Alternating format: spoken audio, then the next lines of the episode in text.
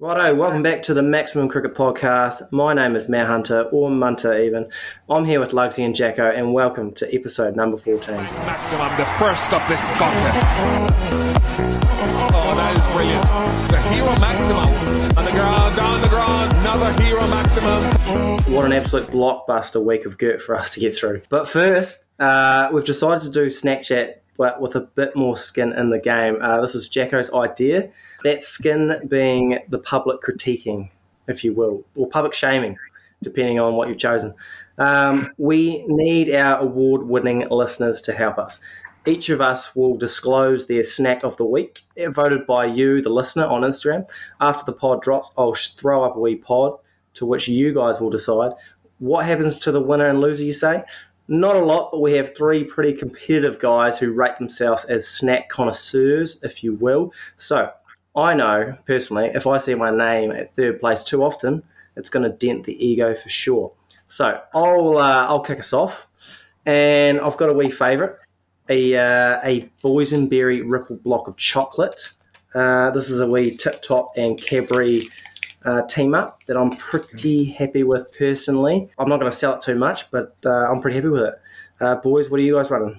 Uh, yeah, not, not a bad option from you. I've gone with the uh, rice thin with peanut butter and a banana on top. So a little bit of the healthier side, but um, yeah, heaps of peanut butter really sort of brings that one home for me. Yeah, I actually rate that hugely as an option. Um, I've gone somewhat similar, and I'm, I'm disappointed we've started this tonight because I've yeah no, I'm not in the uh, best of snack form here.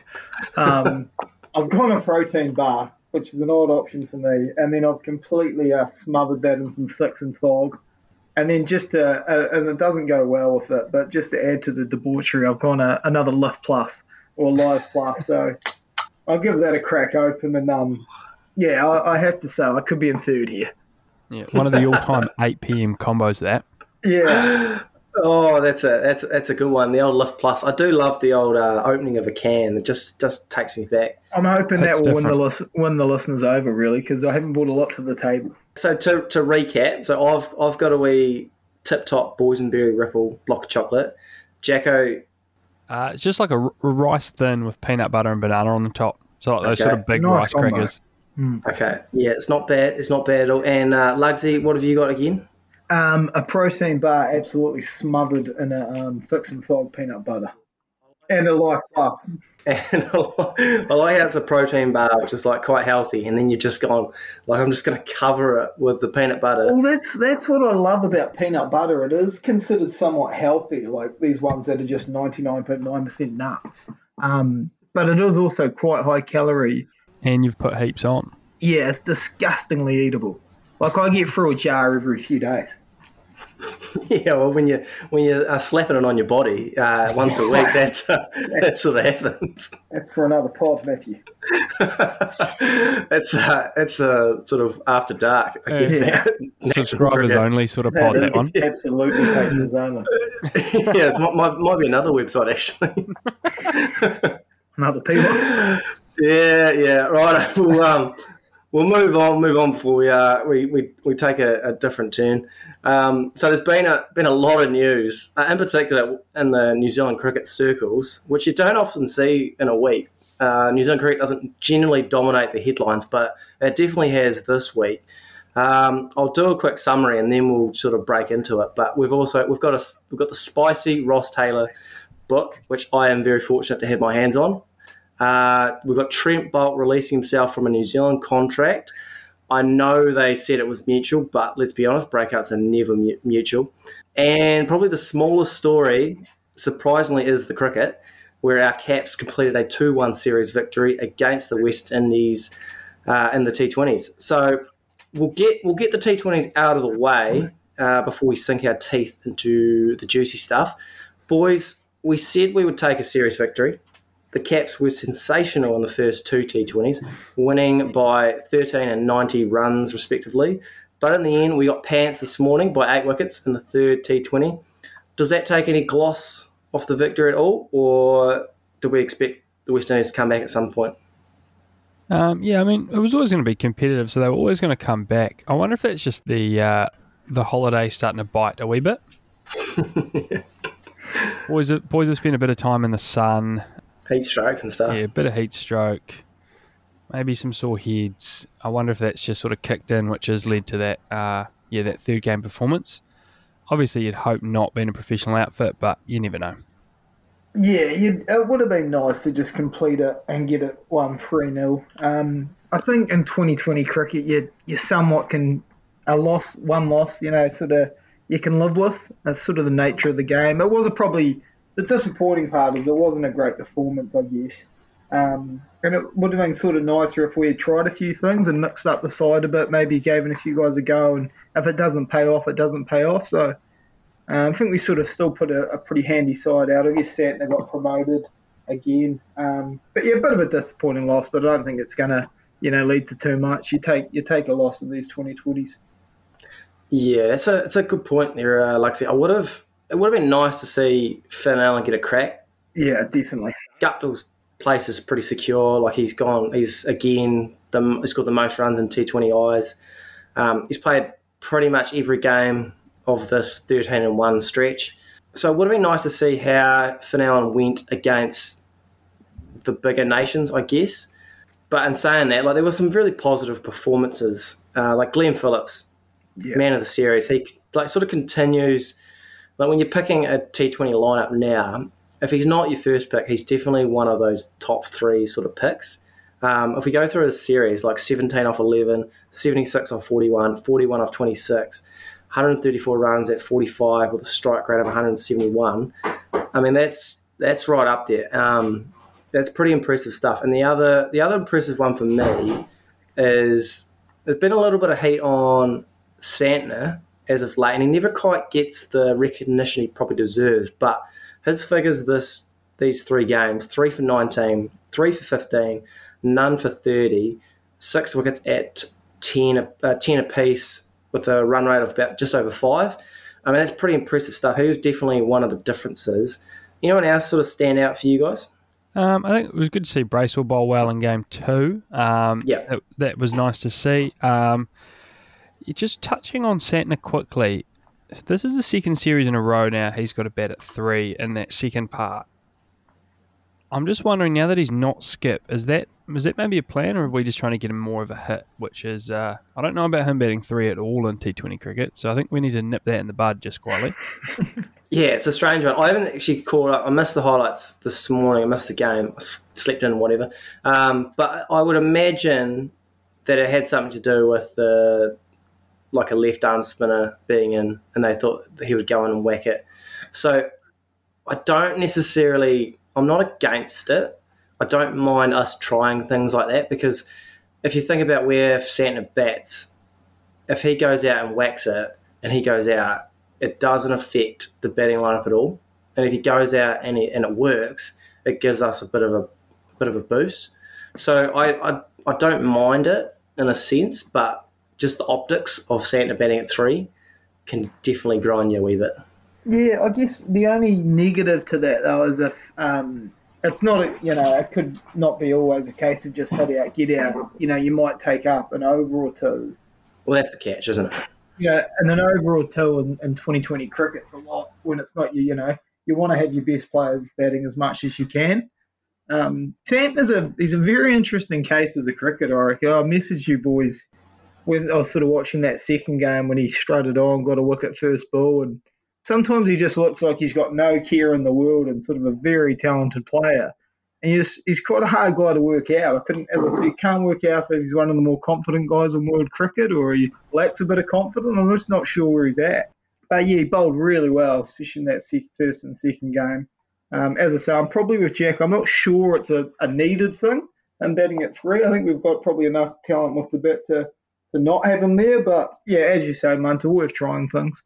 Yeah, it's probably to be fair. Just looking at the scorecard now, he was 13 off 11, so that's a bit of a waste. That's sort of your point. If he's wasting balls, then it is a bit of a waste. But obviously, this pitch wasn't quite the same. But like any one of the, that top seven could do that role. So if he's going to be promoted, it has to be hit, hit out or get out because uh, he's just otherwise he's just taking taking away balls that like if we got see here Neesham only faced six balls, Bracewell only faced two. If those eleven balls were shared amongst those uh, those two hitters, you know, we could be looking at 160 instead. Yeah, that's it. So that I guess that's the catch. Um, but on, on his on his sort of confidence, I, I, he'll be doing just fine off off the field. That's for sure. You, yeah, but, mm, interesting. I mean, I don't know how much time we want to spend on this. Uh, um, yeah, well, he did have that. I always remember, remember when he made his test debut and he walked out and sort of one of the Aussies just said, "You you look bloody nervous" or something, and he just answered like, "Yeah, it's my test debut. I am nervous." so just pretty straight up answer. I thought I always liked that about him. Yeah, I'll be interested to spend a night or two with him and just see how he goes. Actually, Let's get him on the pod. to not talk cricket. Santner, if you're listening, come on. He was looking particularly sharp with a wee uh, side sort of taper fade in the second game, which I think sort of excelled his bowling for me as well. It looked a lot better than I mean, it was very good, but it looks a lot better when you've got that, that sort of tightness in on the sides there, and the and the hair's looking sharp as well. So we're quite in on Mitch Santner at the moment. Yeah, hugely in uh, until he gets another ten off ten batting at three. And I was going to say while while he's uh, while he's doing well and while he's playing white ball cricket, as soon as as soon as those uh, as soon as the red ball gets in his hand, well, it's another story. It's quite it's quite funny that suddenly we seem to have some some reasonable spin stock here with um, with Santner bowling well, Sodhi, the great teammate bowling well, and, and Brace's doing all right. It's, Yeah, it's quite a promising sign for New Zealand at the minute. the Bracewell dynamic definitely adds. Like obviously the ball's spinning in, a, in another direction for a start, so that sometimes we'd struggle against left-handers because you've got unless Sodhi's on, he bowls is wrong, and but to have an actual like a an off spinner just gives that side a little bit more of a dynamic because I don't. I think in the past they've they've gone with Glenn Phillips's um, spin, but I just don't think it's quite up to that level just yet. Yeah, Yeah, it's, it's definitely not. I don't think. Yeah, so it, it's um, the boys definitely have their bases covered going into the, that World Cup. yeah, good to see. Promising Yeah, hundred percent, hundred percent. And it's uh, good to see. Uh, probably good to see what that sort of best batting lineup from the first two games sort of is capable of. Um, sort of that power from, as we've sort of discussed, four through eight, looking very tasty. If yeah, either two of those four or five get going, we're going to be averaging hopefully two hundred in this T Twenty World Cup. Yeah, some of the some of the hitting I was watching that second game. Some of the hitting of Mitchell and Phillips was real high quality. Look, there was a bit of luck in there, and, and to be honest, that West Indies side sometimes in the field looked very sort of just a bit subpar, a bit um sort of lackadaisical there, and a few went to hand that got dropped, and a few didn't even get to hand. But but no, some of the hitting was um was pretty impressive. Hundred percent, and like I, I mentioned it in a um, in a recap I did earlier in the week, but like I'm a massive fan of that extra batting depth when it allows it allows that top six to just absolutely put the foot down. Like you saw it from the start, like Guptill, it, like it's only a twenty off eleven, but it's a it sort of just kickstarts the innings, and then it just allows Phillips and Mitchell to go a little harder, a little earlier, knowing there's a bit more in the shed. So I was a massive fan of that. I just I do think that's that's sort of the way it's heading uh, in T Twenty cricket. So it's um I'm pretty yeah I'm pretty impressed. Yeah, looking good. Apparently, as well, another um, stat from the from the game from a long time listener, first time caller uh, Matthew Hay reckons that's the first New Zealand white ball series win in the West Indies ever. I did see I did yeah. see that. That's um that's crazy. Quite a stat. Yeah, that's a very very good stat and um yeah very impressive. I'm assuming we just haven't played there a lot recently either, have we? For for a white ball series because No, it's not not a big touring country. No, and uh, yeah, as you say, that's probably why, as we mentioned, so many of the boys are on board to, to have a wee tour. Okay, so uh, we'll move on to the first bit of juicy uh, news coming out of New Zealand. New Zealand Cricket has agreed to release Trent Boult from their central contract. Uh, they've been through negotiations. They've said it's uh, mutual. I would uh, agree to disagree a little bit on that one, even though they've said. Uh, Trent Boult isn't retiring, but he's just getting rid of his central contract. And he said basically that he it's so he can play less cricket and see his family more. So I guess the first question would be, how surprised were you that, that this decision was made, and how often will we actually see him for the Caps moving forward? Yeah, quite a, quite a lot to unpack with this uh, this Trent situation. It's interesting. He sort of retired sort of like someone leaving the business they own, saying they're like retiring and handing it over to their son to run, but they'll still be there two days a week, sort of thing. Uh, so he's one, one foot out the door, but still wants a bit of control. Um, yeah, I think it's going to be very interesting moving forward because Boult's our first sort of genuine three format player to, to take this option. I mean, McClenaghan sort of tried it, wasn't a good enough black cap to. They just sort of said, right, we'll we'll, we'll pick someone else. Um, Neesham's sort of going that way, but he is. I mean, he showed his class as a T20 player, so I don't know how much sort of other cricket he'll get, but he obviously can do it. But um, yeah, very interesting from Trent. Didn't see it coming, if I'm honest. I thought, I thought sort of Trent, Southey were gonna maybe go to the next Test Championship, maybe the next One Day World Cup, sort of retire from there. But yeah, this is a very interesting one because it, it does raise the question about World Cups and if he's not going to play, what what do you do? But um, yeah, in terms of how much he'll play again for New Zealand, I think I don't know. It's it's an interesting one because if he plays the IPL and he plays two more sort of leagues, especially in the winter, he's basically playing the same amount as if he toured for New Zealand over that period. Um, so he basically just wants his summer holidays back. Uh, he sort of thought back to uni, going, "Geez, that was a pretty good gig having uh, having four months off. Wouldn't mind that again." He might play the Mount Boxing Day Test where he lives. Uh, apart from that, he's yeah, he's just having his summer holidays back, basically. Yeah, very well. I was yeah very surprised because I think obviously it's the first time it's really happened in a real high profile way, in New Zealand cricket. Um, so I guess I didn't even really know this was getting considered as an option, or it is probably a sign of things to come. I think we've seen it in other sports where the players are starting to get more and more sort of control.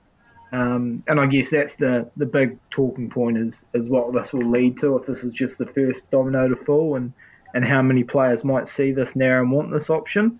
Um, I guess that's going to be the big talking point out of it. Um, how much is he? I mean, you can't fly, throw a flag really on, on his reasoning if he wants to spend more time with family.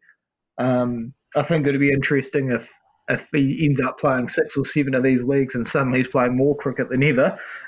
It's going to be the next few years where this is going to get very interesting. How many guys are now going to see this, want to do this? Um, how New Zealand and, and other countries may have to sort of navigate through that with their top players.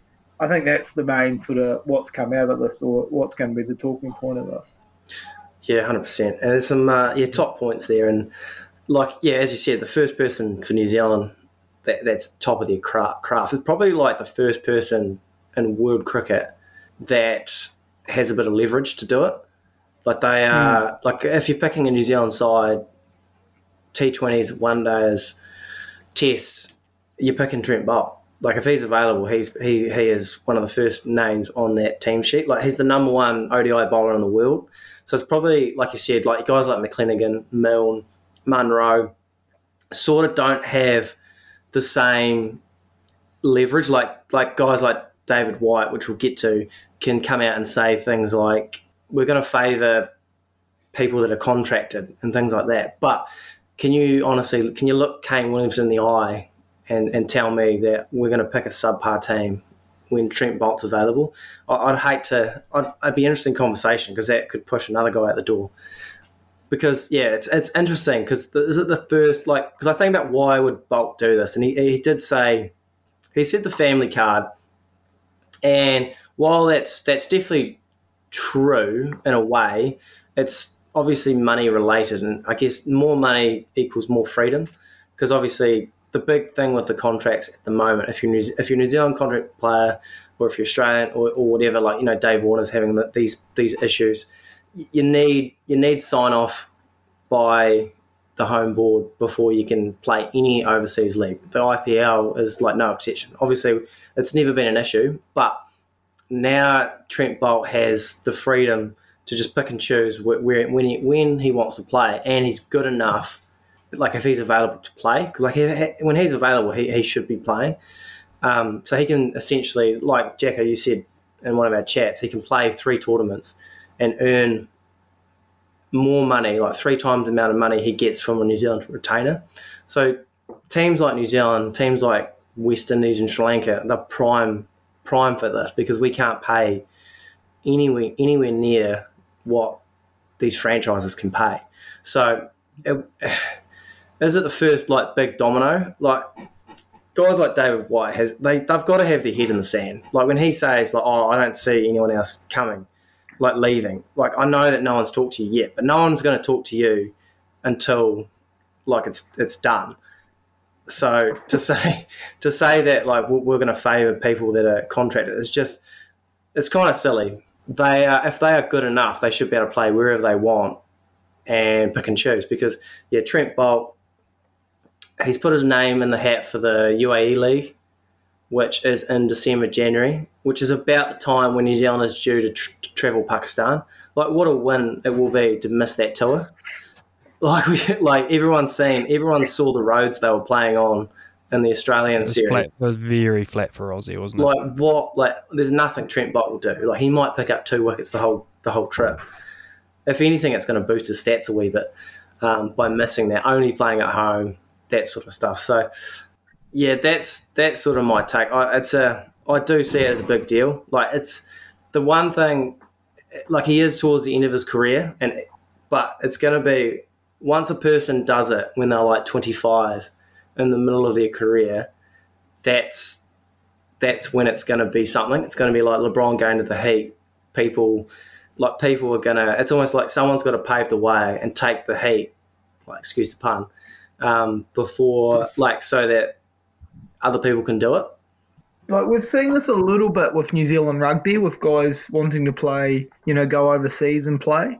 Um, That's something they've had to start navigating. And as you say, that you know, the he, David White might not be getting hit up by players just yet, but I guarantee some people are having yarns with Trent.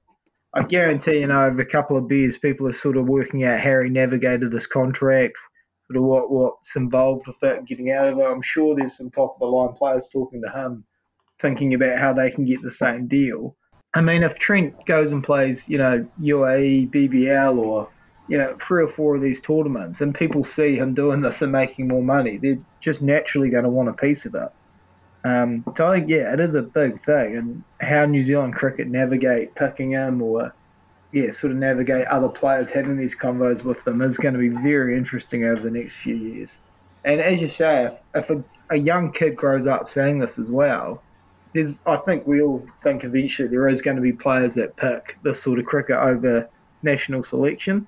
So it'll just be, yeah, I think that's just, this is this sort of gets that ball rolling. it's definitely an one, and I think it's tough to say like kids are going to grow up wanting to do this because obviously this is like the dream life, isn't it? You you play four months of the year touring, you get paid 400, 500,000 for each tournament, and then you're home and you're jolly. But I think um, I can't remember if it was David White, but someone from New Zealand cricket did make a really good point of that.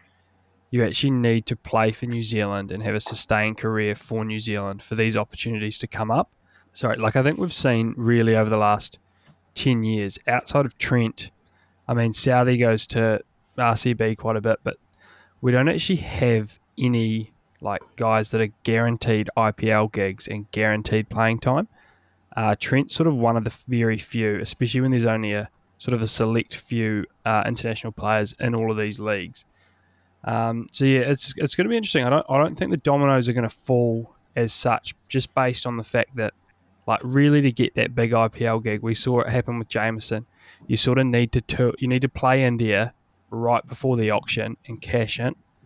Um, so yeah, I don't I don't think without international cricket, guys are gonna like the Super Smash doesn't have the exposure that it like probably the BBL does or the Vitality Blast does at this stage. So I don't think guys are going to be able to have two good Super Smash seasons and go, oh yep, sweet, I've got Vitality Blast, I've got IPL, I've got the BBL. I don't need New Zealand cricket anymore. I think you do actually need that success and that sustained success at international level to get a good IPL gig. It probably depends on how how far the IPL tentacles start to reach. That's, Yeah. yeah, I was going to say it. because they've already bought they bought the UAE, they bought South African leagues. If they keep buying, they're going to need more players, and if they all, all these leagues start paying, the same superstar players can't play in every single league, which means that No. you're going to need you're going to need outside outside noises. Like I, I reckon one of the biggest cases to look for is that uh, I can't remember I can't remember how to pronounce his name, but the baby AB de Villiers from South Africa. That's doing the rounds. He um, came onto the scene with a massive under nineteen World Cup. Never played a ga- never played a first class game. It, it um, I don't think he's played any List A or T Twenties for his uh, in South Africa or anything like that.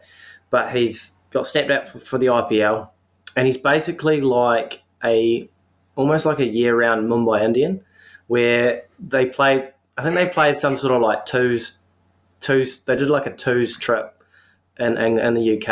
I think Michael Atherton wrote about it, and now he's signed. I think he's playing in the South African league for the Mumbai team. So it'll be quite interesting when they start snapping up those guys. If he has like a, a Mumbai Indians contract, and they say you've got to play where we tell you to play, he might not play at home at all.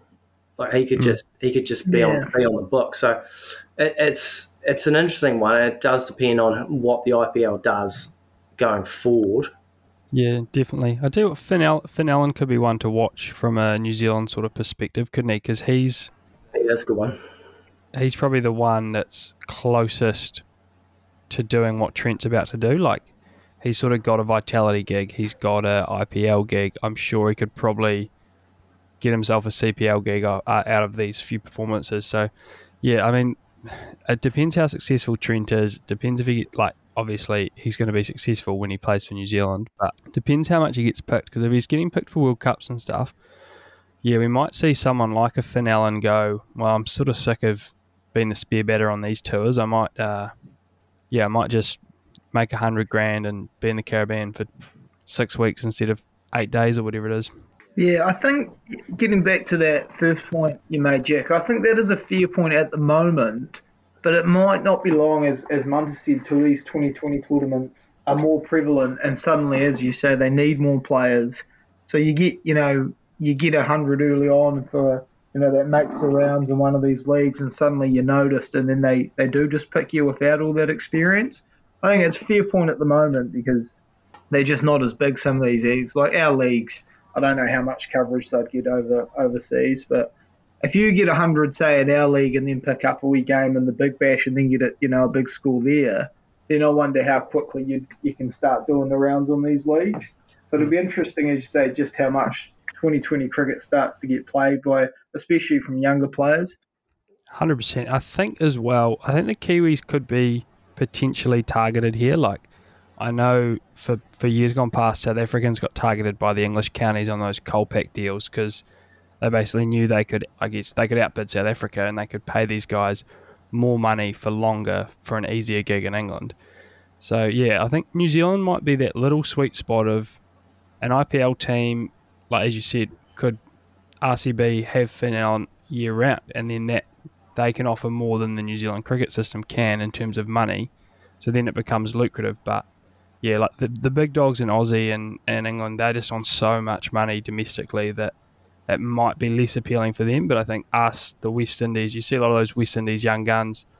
Um, the West Indies coach actually came out and had a real crack at, I believe it was Andre Russell and some of those players about not playing for their country right before a T20 World Cup. Um, so it's, it's definitely already starting to happen with some of these sort of middle tier countries. Um, so yeah, I mean Trent could be the start of something for us, which which might not be that great for us as a as Black Caps fans. I mean, they could start. It could be like football, where they start sending out scouts, where IPL scouts. You know, they- they've got all these leagues, and they start.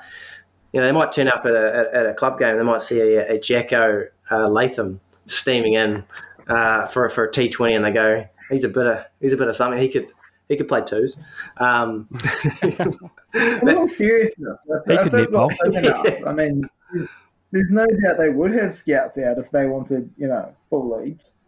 Like the Yeah, way, 100%. you know, what football, like these players are scouted at 12, 13 years old and like fully professional, you know, even younger. So it's it's not out of the question at all.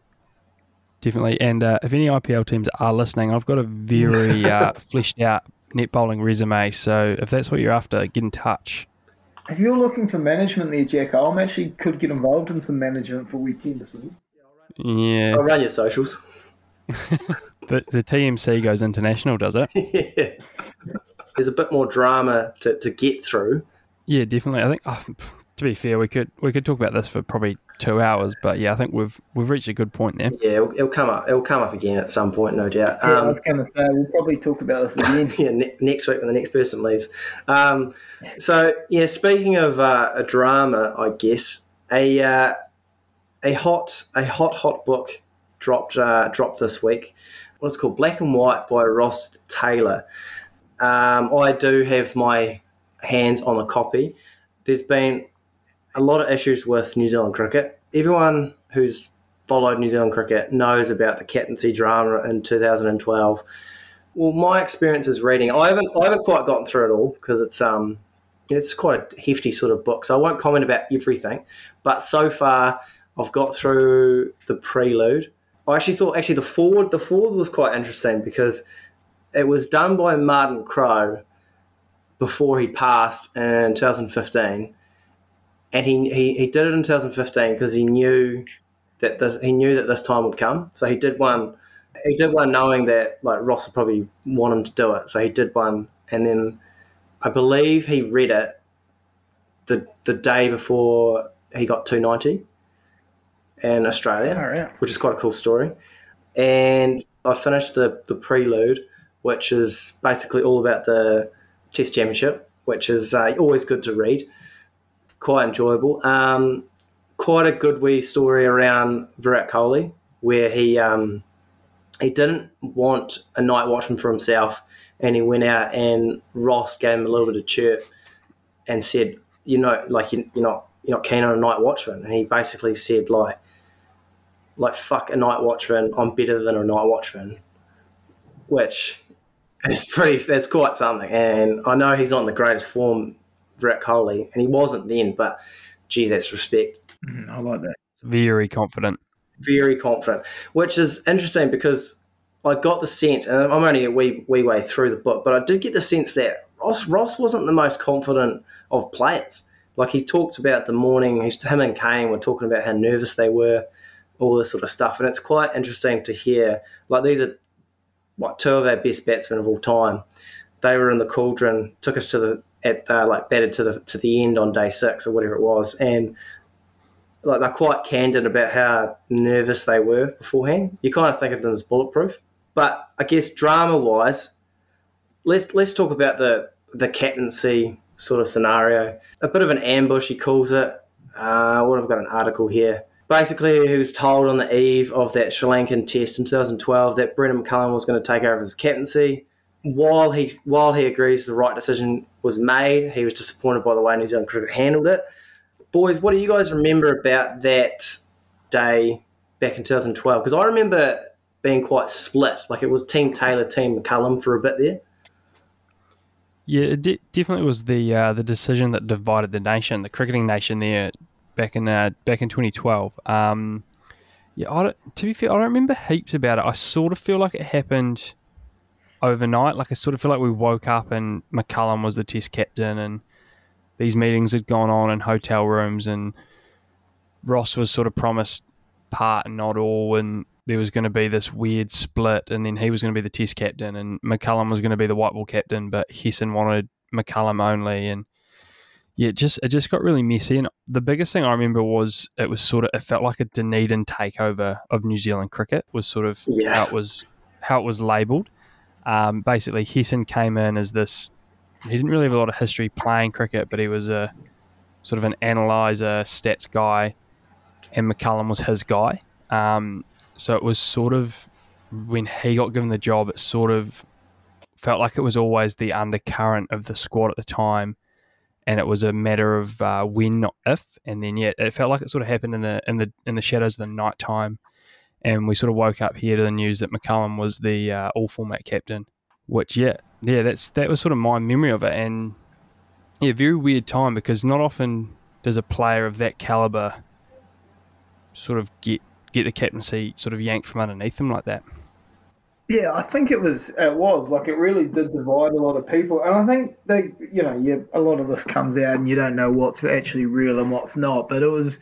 They said it was like quite a divided team at the at the time. It seemed um, like a lot of people said it was sort of Guptill and Taylor were quite on one side, and a lot of the rest of them were on the other.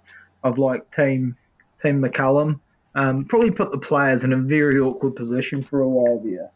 Um, so it's, it's pretty amazing that, that what came of it was such a good side and probably you know one of our greatest periods. Because um, I think for a moment there it sounded like the team was very divided. Um, but yeah, it was. I mean, I think it doesn't need to be said again. Like the obviously the way they handled it was very poor for, for one of our you know greatest ever players. But yeah, it's all. I think that's all sort of sort of came out, and and it is. I've said it before. It's McCullum's end to his career really sort of helped rewrite the story on him because he, he certainly wasn't always this sort of popular, beloved New Zealand cricketer that he is sort of remembered as now. No, it's a good point, Luxy, because I remember like back in that day where, and it was it was quite weird because Daniel Vettori retired, and then there was kind of like it was like an election where it was between Taylor and McCullum, and they had to like, I guess, pitch their ideas as towards being captain, blah blah blah and that, that that can never be good for team morale. Like in my, I mean, I'm obviously never dealt with anyone at that level, but I, I would have thought that those two would have been better off just getting in a room and figuring out who would have been better off rather than, the, than this public um, sort of shit fight. Because I mean, I, we don't know what McCullum did, but there's no doubt like he would have been disappointed he wasn't the captain. So then when he becomes the captain it looks like it doesn't look good. Like that that should have that's New Zealand cricket's first mistake. That should have been behind closed doors. And this, yeah, it's a good point about the McCullum resurgence because I was like I was massively team Taylor. I thought I was like like McCullum's reckless. McCullum's this. McCullum at that point had like massively underperformed as a as a cricketer. But his talent level was as good as Ross Taylor. Like they were they were the same growing up. And in terms of just pure betting, Taylor's obviously like past him as like he's he's realised his potential as opposed to McCullum. Sorry, there's a few niggly sort of instances leading up to that as well, like McCullum's run out of uh, Muralitharan, yeah, yeah, sort of running to congratulate his teammate. There was it was a terrible time. Was that just we? Yeah, there's that just wee hint of it, like sort of it was sort of felt like a rebellion almost, didn't it? Oh, he was he was because my dad was a huge McCullum fan um, from the get go. But he was he was always like getting criticised for you know stupidly getting out. His style wasn't good enough. He was you know wasting all his talent. Like he was like target number one a lot for the media about like the problem with you know the underperforming New Zealand cricket, and he sort of represented that. Oh, I said it like I, I remember when they when McCullum took over as Test captain, like Test captain, like we were eighth, I think. Like we were la, we were we were terrible, and like no, no one liked the Black Caps. Like I mean, obviously diehards do, but in terms of the public perception, it was as low as low. And then then to see like Ross Taylor didn't play that South African series, and then we get bowled out for, for the famous 45. I was going to say that's a hurler of a series as well against the rampant, like one of the greatest South African teams ever, like Steyn, Philander, Morkel, all those Kallis and stuff. Like Jesus Christ, I don't know if I've heard anything, but there must have been a wee smug look at home, going, "Oh yeah, you want to play without me, do you?" Sort of thing, you know. Um, obviously, it all worked. It all worked out. A bottle of red and a bucket of the Colonel's yeah. finest, probably. yeah, absolutely. But um, like it all worked out, and like you know, New Zealand cricket sort of showed its true colours. Yeah, n- another wild allegation from the book was his uh, IPL owner slapping him repeatedly in the face for getting a duck. Yeah, that was big. I thought. Yeah, that's um, that's cool. I didn't actually, I forgot about that one, but that's um, that is the downside of being paid all that money. I guess they they have this theory that they probably own you in a way, like as bad as it sounds, but um, not ideal. Not not what you need after getting a duck. No, I've never never talked to a batter who would have been put in a better mood had I slapped him in the face after a duck. It's funny because like when you're in a change room and you someone gets a duck or whatever, you kind of you're trying to like tiptoe around them. You don't want to upset them. You don't want to explode. But this guy's gone. He's gone the complete opposite. He slapped him in the face. I tell you what, he's lucky he didn't get a bat around the head. yeah, very lucky. Lucky it was in the afters, I think. Just a, a wee a wee segue. Funny enough, talking about you know tiptoeing around a player that's got a duck. Club cricket, just before I returned to the club I'm at now, um, the the year before I got back, a guy uh, left a straight one. Happens. Um, and then yeah, as he was like crossing over the boundary line, a player decided to ask him if it did a bit. Quite interesting, uh, sort of your take on that, but You save that for the better at the non-striker, don't you? you don't need to be asking the guy. Like, give him, give yeah, him a as he's trudging over the boundary rope, do a bit, did it? Fucking hell. give him a minute, eh? Like, you know, I went straight on, mate. Cheers. Wait till he's like fuck back in his runners at least. It does make you um. It does make you wonder. Sorry, just getting back to the Taylor slap, if that sort of is happening a bit over there, or what's sort of going on? Because that's a pretty yeah. It's an out. It's it is a bit outrageous, really, isn't it? You Yeah, hundred percent. Well, do you did you watch that cricket fever on Mumbai Indians, Crom? No, Well, that's got Netflix on Netflix. A little insight into the Mumbai Indians season. a few guys getting slapped is there. Yeah, no, no. yeah there's actually an octagon in the changing room. The owners uh, fight the worst performing player. No, but um, yeah, the the owners had a lot to say, sort of in that post match huddle, which yeah would probably be a place I wouldn't want to be taking criticism from an owner, not a coach or anything like that at that point. So, yeah, that, those guys are very, very controlling and, and very in demand. Obviously, physically assaulting a player, not acceptable. No, um, but yeah, they, they're very invested, aren't they? It's like NBA sort of jobs, Mark Cuban jobs. Just getting right in there. It really does, yeah, Suit up sound like they are just when they're the owner, they really think of it as like a business, and where you know they've got employees and they can sort of do what they want to those employees. Oh, 100%. Yeah, definitely, hundred percent. Quite interesting from Ross around the the him. I think he went from RCB to Mumbai, was it? And he said if he'd taken less money to stay at RCB instead of the million, he might have had uh, like a really long IPL career, which was quite quite an interesting take. I thought. If you're it's kind of like yeah if you're at a team for uh, not as long and you get paid a lot they expect more out of you and they- there's sort of there's not as much loyalty whereas i guess if he's at rcb for a few years you've got a few more credits in the bank Yeah, a hundred percent. Expanding to that bigger point and getting back to what we're talking about last, you know, with the, the T20 versus international cricket, I guess that's what does worry you about just it being 2020 leagues. It's very hard to think that these cricketers can care as much, you know, about playing for these random teams as they would if they were playing for their country. And sort of, it's hard to, I guess that's what we're talking about. Like, it's going to be hard to get invested in some of these these leagues if this does, you know, happen going forward. Yeah, hundred percent, and very interesting to see how these players develop as batters too. Because I mean, if all they do is fly around the world, they might not. They genuinely might not play a game for six months, and they might only face about ten balls over that six months in a game if they do get to play. So it'll be interesting. Righto, so uh, we've got t- Test cricket's back this week, fellas. Uh, the first of three tests between Bazball England and the anti-Bazball South Africa team uh, on Wednesday, and it already looks very, very spicy. In the same week as South Africa lost by an innings to England A, Dean Elgar offered some very interesting words regarding Bazball. So I'm just gonna th- I'm gonna go through these quotes, and then we'll have a have a bit of a discussion about said quotes. So he's he's offered. I've got absolutely no interest in the style that they've played.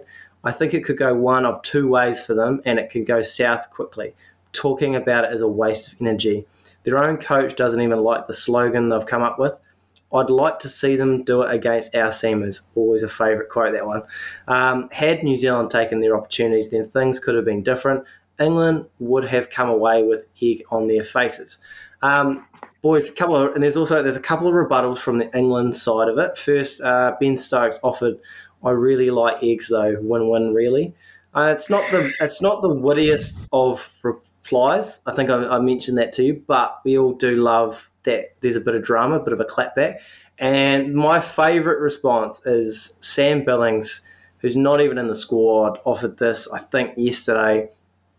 We've just beaten an international team over four days by an innings in a manner of scoring 5.74 and over. You'd be pretty stupid to ignore that, if I'm honest. If that's not a wake up call, I don't know what is because we're not even the best best 11. Boys, Baz Ball was said by McCullum that it's sports entertainment, but Test cricket is turning into the WWE here with all these guys cutting promos. Does this increase your interest in the series? massively. Um, get Sam Billings in the squad. He needs to start the first test. Uh, and yeah, maybe mic him up for the whole game too, if those are going to be the takes we get from him. That's outstanding from Billings. Huge, huge, huge on it. Um, yeah, I mean, calling out the skip of an international country you've just dusted as, yeah, basically a first class side. Yeah, unreal. Yeah, I think obviously we're all on board. Absolutely. Um, as I say, I'm a big fan of like your combat sports where this is quite common, and certainly you wouldn't want this, you know, sort of beef to be uh, to be happening in every series. I don't think it starts to get a wee bit fake, but this seems this seems quite genuine at the moment. Like you get the feeling Elgar is just sort of quite anti it or yeah against the style of play, and, and I think he's you know the Bazball thing probably the actual name of it is all a bit silly and, and getting talked about a bit much. Um, but as I mean, England, have, there's just not a lot South Africa can say at the moment. I don't think England are doing the job and have done the job, and so I think yeah. Bottom line though, yeah, very interested in the series. Oh, it's um, it's great for the game. It's almost a way that Test cricket can continue to, because I don't think you can do this in any other format. Like the drama in Test cricket is higher than anything else. And then when you add guys cutting promos, like it's like it's the Rock versus Stone Cold, um, this is this is something they could be onto something. Now all we need now is like a like an F one doco on Test cricket or something like that, like a Netflix series, and we get in behind the scenes and we start, you know, you know, people start talking about how much they dislike um, Dean Elgar, although that seems to be coming, that seems to be coming out. Um, or Bazball. Tell you what, what is it about? We've talked about it in the past, but Bazball just seems to really wind people up, or is it just the, is it just the media talking about it all the time? I think it, it does give them something to talk about, and I'm, I suppose these these players from these other nations that haven't sort of played England yet are just going to be getting peppered with questions about Bazball. Obviously, it's received a lot of success early on. They beat us pretty convincingly. They beat India, um, who are really a measuring stick in Test cricket. So, I mean, Dean Elgar's probably been asked a hundred times what he thinks of Bazball, and it's nice to see him just go, "Well, actually, I'm fed up with it," and what a silly way to play cricket. But um, yeah, what a silly thing to say when you've just lost to an, uh, England A. It would be great if it cuts to clips of him in the nets and he's really practicing slogan, like sort of you, know, you shoot him a Gavin Happy trying to copy the old Yeah, Happy Gilmore sort of a 100%. setup, Sort of getting down and scooping and slog Yeah. sweeping the same as Oh, and he just can't, he just, This is Elgar's tour. yeah, he just can't quite get it right. oh, I love it. I love it. Um, I guess yeah, that's that's pretty much all I've got to say on. Like I'm pretty obviously fizzing like you boys. I'll, we'll talk about it more after the first test.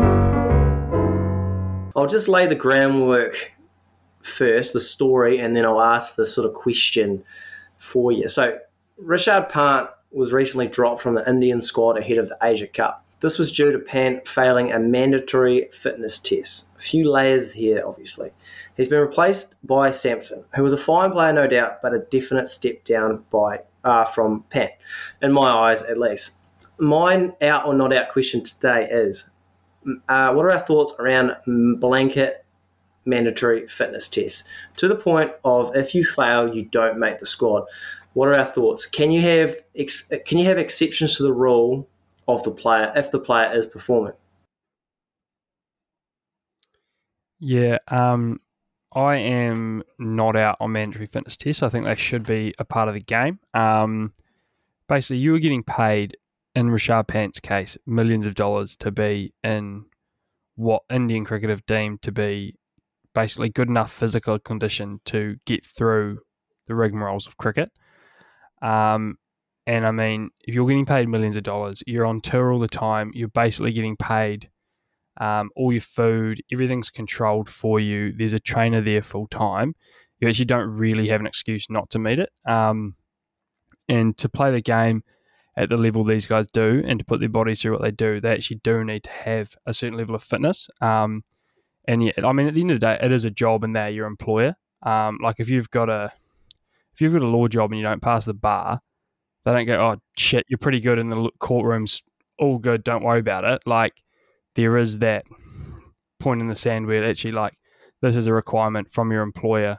You've just got to do it. And sort of Simon alluded to it off air, but this is obviously a recurring problem. He hasn't just failed his yo-yo by one level. Um, it's obviously a recurring theme, and they've probably had to had to draw a line in the sand. And Pant's probably a good enough player that they can make an example without, I guess, hopefully ruining their squad or their chances. Yeah, that's the the biggie for me is how is I just wonder how much this has built up over the last year or two because I can't imagine he was running a you know a sub three hour marathon a couple of weeks ago and suddenly showed up and was completely in shock that he couldn't suddenly do this this yo yo. Um, so it seems very odd that yeah, I, uh, I can only imagine it's a build up of like his his fitness has gone lower and lower over the last you know year or two, and and suddenly they've had to be like, right, we're we're going to have to drop you here. It is. I, I do wonder if he's failed before and they've given him chances because it is still a big call. Like despite everything, and, and as Jacko said, I think everything Jacko said's right. Meant to be a professional sport. Your fitness should be to a you know a good enough standard. And I think sort of from from what we hear, their standard isn't even particularly high. Um, but yeah, so but yeah, it still must have been a, a, reasonably hard call to drop him. I mean, he's one of their best players at the moment. Um, he's a, a, bit of a superstar of the game, so to still drop him, I think, is probably takes a bit of guts from the Indian side. But obviously, someone in their setup's just a bit fed up, fed up of his low low fitness. Yeah, you, you boys all make very very good points, and they all make sense. Jacko's definitely right in saying, like, you're a professional. There's no real excuse not to be up to spec. I'm sensing a good butt coming here. Is this butt going to be? He's a good stick. Yeah, so I'm definitely, I'm, I'm definitely saying. Um, I'm somewhat with you. Cricket's a runs and wickets game, isn't it? it's all, I've, already, I've already convinced Simon. I haven't even said anything. So, so, so Simon said he's one of their best players, and if we didn't know about this fitness drama, there's no indication that Pant's in poor form. He's he's not dropping catches. He's scoring runs. He's doing everything required to be one of the best players that they've got. So my theory has always been it's probably you know like Simon uh, a reason you know seven seven hundred and fifty six I didn't make it but if he's doing the job, then like if he's not performing, they go, well, it's because you're unfit. We're going to drop you until you get your fitness up. If he's performing, I don't really see. I mean, uh, like they are adults, they are professionals. They should be able to get ready however they want. And if it's doesn't, and if it's not, if it does, they don't perform, yep. then it brings your fitness into question. But if they're performing, that's fine there's not really an excuse except for he's performing. That's that's where I'm at. And uh, I mean, cricket at the end of the day, runs and wickets game. Um, just just don't hate to shout out a competitor, but do you think Ravi Shastri's just got a little bit too deep into the grade cricketers' back catalogue? sort of sort of got really deep into the rig based selection and thought, you know what, fuck it. That sounds like a good policy for an international side. And Rishabh's actually just failed well, his skinnies. He's always got that. So I'm, look, I'm not here to, to fat shame anyone in this modern world, but he has always got that sort of fuller frame on him, doesn't he? Like, he looks like he probably wouldn't be afraid of knocking back some snacks in a you know post game. It's like the Zion Zion Williamson frame. Yeah, just sort of could like wouldn't shock you if he came out in good nick after a few months, but also could massively blow out, you reckon, in a month? Yeah, possibly. So, sort of always on that precipice, isn't he? Like close to a blowout or close to being in really good nick, but sort of right on that right on that fence. Yeah, can, can relate. I'm mostly, I'm mostly sort of. I mean, I completely agree with Jacko, but then I also, and you've got to. The other thing is like you've just got to when you're an international side like that, you've just got to keep the standards high. Like you can't let that it's a team to the whole side. Not everyone would be good enough no. to just, you know, potentially yeah. not take their fitness as seriously and and still perform. So I think that's sort of probably where it comes from as as a team standard. Yeah, hard call though. Yeah, they they maybe could have kept him in the squad and sort of said you're not going to play until you pass it. Yeah, maybe we coach Carter set up. They all do some laps with him. yeah. It's actually really triumphant for the side. Really brings them together. He's got 1,000 suicides and 100 or like 1,000 push ups to go or something. The whole team's in there running the yo yo for him. How, how good's like, um, because we talk, how good's just like Kohli not scoring any runs at all. But he's really fit, so he, he, he, he makes it. He's all good. But then you got Pants scoring runs, but he's not fit, so he, he gets dropped. Yeah, well, I wouldn't have minded that sort of selection policy actually these days for, for yeah. Yeah, do it on 10k times Crom, and you're a 300 game black cap. you, you, you could have you could have pulled out of your contract and gone uh, franchise jumping. I wonder if there's like a sport for 10ks you could get into, Crom. Probably um, called yeah, running. I was say, there's probably a sport of running where I've- I haven't, unfortunately. The, the standard of those guys is a bit high. Starting today, you will play like winners, act like winners, and most importantly, you will be winners. If you listen and learn, you will win basketball games. And gentlemen, winning in here is the key to winning out there. Yeah, if you've got a question for Coach Corner, uh, Instagram, uh, email us at maximumcricket21 at gmail.com. Uh, leave us a review slash question. Um, so we've got a couple here that I've tied together. Um, the question, well, the first one is how do I gain confidence with the bat after a tricky period? And the other one is if I'm in a rut, hit out or get out as a, que- as a question. So for me personally, I would be hitting out because it's fun and that's the way I batted my best. But not everyone's the same. You, so my theory was you can't control the results, but you can control the way you play. However, that is far easier said than done because the more you actually want to score runs, the harder it is to actually release those shackles if that was your plan. I can't speak for the higher level, as you're all aware, but I know at a club level at least, the best way to play is the way that you enjoy playing, regardless of if you get runs or not. Because the reality is at club level and even at the higher level, batsmen fail more often than they succeed, so you need a style that works for you and it's catered to you. You can be Brendan McCullum, you could be BJ Watling, or you can be in between. It's up to you. It doesn't really matter. Just look at your strengths and your weaknesses as a batter, and then, in my opinion, double down on your strengths. Unless this is Zak Crawley uh, on the blower, then you've got a few more issues and you're in trouble. But um, yeah, at least at club level, it's the strengths that matter the most. Once you find you at the tempo that you want to bet at, trust it and don't second guess it no matter what. Played t- I played senior cricket for 10 years, and probably only three of those I actually performed at the level I should have. It was the three years I didn't actually care about getting out. I just uh, pretty much swung and had, had a good time, and it worked well. Uh, I went hard because that was the plan, and I stuck with it no matter what. Beforehand, I just I put way too much pressure on myself. Uh, I wanted to score runs way too much, and then afterwards, I became after that window, I was captain, and I thought I had to bat uh, more responsible, but that just didn't suit me. So, so to summarise, find the style and tempo of batting that suits you, and trust it, and it'll work out in the long run. Boys, what else you got? Yeah, I'll, uh, I'll I'll briefly do the batting. I mean, you've asked me to have a look at sort of bowlers in a rut to cover cover both skill sets, but I'll quickly batting wise. Um, as probably someone even less qualified than yourself, averaging about nine in senior cricket as a horrific sort of number eleven, as we heard last week. I was once told I'd never bat above eleven. Um, Averaging nine's not bad. I'd sort of I'd a lot of a lot of two not outs uh, or one not out. Imagine not Um, rounding that up, by the way. Yeah, I was rounding up from I was I was rounding up from five, so You average ten, and you're probably you're one of the better club cricketers in Dunedin. Yeah, I think I, Munter, I think you nailed it pretty pretty much. Especially at the club level, you you got to remember like you're there to enjoy yourself. So if you're like trying to get a niggly ten off fifty and you've enj- you've hated your Saturday, like you might as well try to get ten off ten.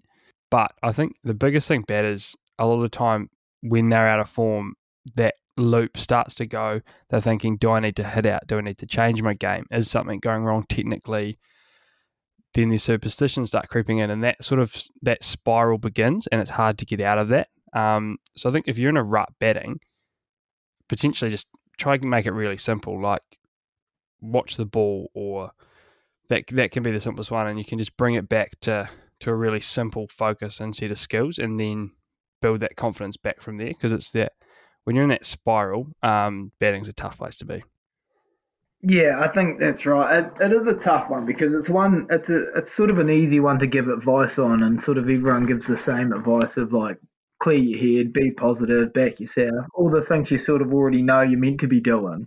Um, but when you're out in the middle and you're, you're zero off four and you haven't scored a run in three weeks, it's you know it's a bit tougher. Um, it's, it is a tough one. Though. Like we had a guy, pro over here, Ryan Senior. He was a he was a good bugger. He had a really tough start to his, his Tory career and hadn't really scored a run. But he just had like I remember talking to him after he had failed for about the fifth time in a row, and he just it didn't bother him at all. He had he's like, oh, I'm a good player, mate. I'll score runs. Like he just didn't. He had so if if you are, you know, you'll know yourself better than obviously than we can. If you are a good player, just have a bit of faith in what you've done in the past and that it will turn around.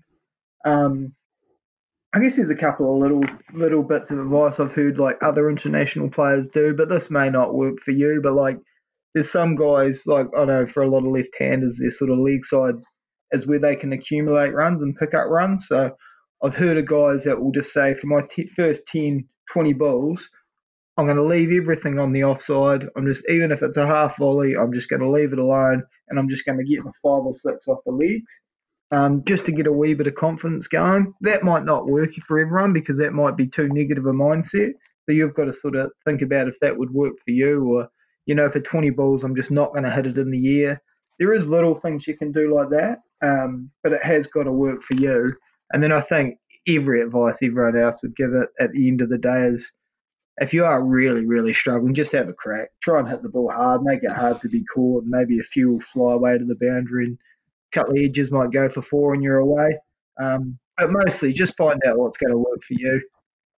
Well, I used to always, I used to always think that I'm. What, what would you rather? How would you rather get out? Would you rather? Would you rather get out prodding at a ball and nicking off to second slip, or would you rather go for a big cover drive and nick it to second slip? And now that's a that's a question. Um, I would I would personally always prefer a big booming drive, and I don't know why. There's no real logic behind it. It's the same result, but that that was me. Um, so I guess find out, find you just find out what, what suits you. Yeah, because of course there is option three there of just leaving it alone and you're still in there, Munter. But yeah. yeah, leaving a half volley on night and just you know winning winning the battle another day. Yeah. Um, no, but Crom, I think you touched on it quickly there with that pro you guys had. If you start to process focus instead of outcome focus, then at least you know, right, I'm doing my processes right. If the runs aren't coming, I'm either going to be good enough and they will come, or I'm swimming in the deep end and I need to go down a grade and clean up there for a few weeks.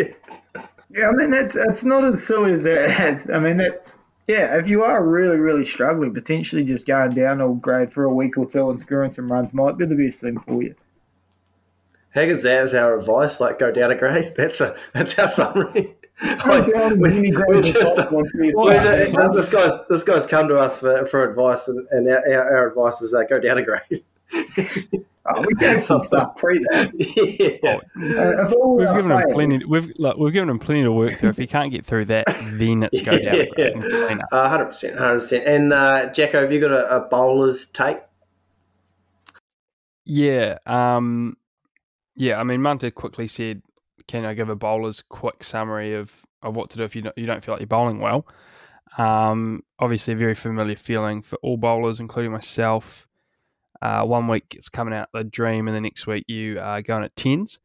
Um, again, it can be a process thing. Uh, so if you go back to your process and you try to evaluate success in a different way, obviously it's hard to ignore runs and wickets. But um, yeah, going back to the, your processes again, and if you are completing your processes correctly, um, eventually the results are going to come. Um, yeah, another thing if you just want to, I mean, sometimes a really good thing is take some time out of the nets. Um, so get away from bowling to batters and performing and just go back and maybe do some technique work uh, with the coach into the mitt, sort of refresh the technical elements of your action because at the end of the day, that's what's caused you to be in the position you're in is you've got a good action, it produces good results, it produces ball performance. Um, so going back and just getting a proper feel for that action instead of bowling to batters and focusing on – what's happening at their end and where the ball's going, focusing a bit more on your end and, and just ingraining that action again, um, and then going back into the nets and having that that a bit more refreshed can help you find that rhythm, find that timing in your action. Because at the end of the day, every every bowler knows they can bowl that that seed because um, you, you know you've done it and you know you'll do it again. So it's just getting that that good ball a bit more repeatable. Um, and only other thing I had for the bowling was a lot of the time if you're a bowler and you're missing a lot, you sort of get a lot of that language of don't bowl on his legs or don't bowl a half tracker. Um, and you actually, there's a weird thing your brain does where it doesn't listen to the word don't. So basically, if you're telling your brain, don't bowl on his legs, don't bowl a half tracker, it's the same in golf. Don't slice this or don't hit this into the water. Nine times out of 10, plunk, ball straight into the water, onto his pads, or like a beautiful cut shot. So changing your perception or your intent in your own language in your mind can sort of kickstart things. So if you say, right, I'm going to bowl that Pete John off stump, that's what your brain hears and that's what it starts to process. Yeah, I love it. I love it, Jacko. Um, that's and that, it's funny how I was just listening to you like talk about your the bowling, and it's quite similar in a way. Like it's all it's all about process. It's all about worrying about what you can control rather than what you can't control. And then I like the part about the the language you use. It's kind of like when you're betting and you're worried about hitting it to a fielder as opposed to hitting it to the gap, and you're constantly hitting the person as opposed to the gap. So I do like that. Um, Lugsy, you got anything more to add on that one? Yeah, not really. Um, just go down the grade. Um, no, no the, the, one thing that is tough with bowling is is it is so wicket based. But as Jacko will know, like sometimes you do bowl your best and you get nothing for it, and that can sort of play in your mind for a few weeks. Um, but I think, and then sometimes you can bowl a bit of a bit of crap, and a you know a batter can get yourself get himself out, and you you know you've picked up three or four. So I think, as Jacko mentioned, I think just knowing you're doing the right thing and training and and the process rather than the outcomes are a really good point of not not focusing so much on just needing to take wickets or your run rate being low or just knowing yeah having faith of, of the balls you're actually bowling well and trying to repeat that that best ball you can as much as you can and just I think success comes from there. That is us for another week, team. Uh, thank you to Lugsy and Jacko, and of course, thank you to our Academy Award winning listeners for uh, and traveling on this journey with us. Uh, while you're still here, chuck us a like, a subscribe, a rate and review, and if you're feeling extra generous, patreon.com slash maximum cricket. And, but in the meantime, Lugsy, Jacko, have yourselves a great week, and we'll catch you again next week. Thanks, mate. Too easy, mate. Get you.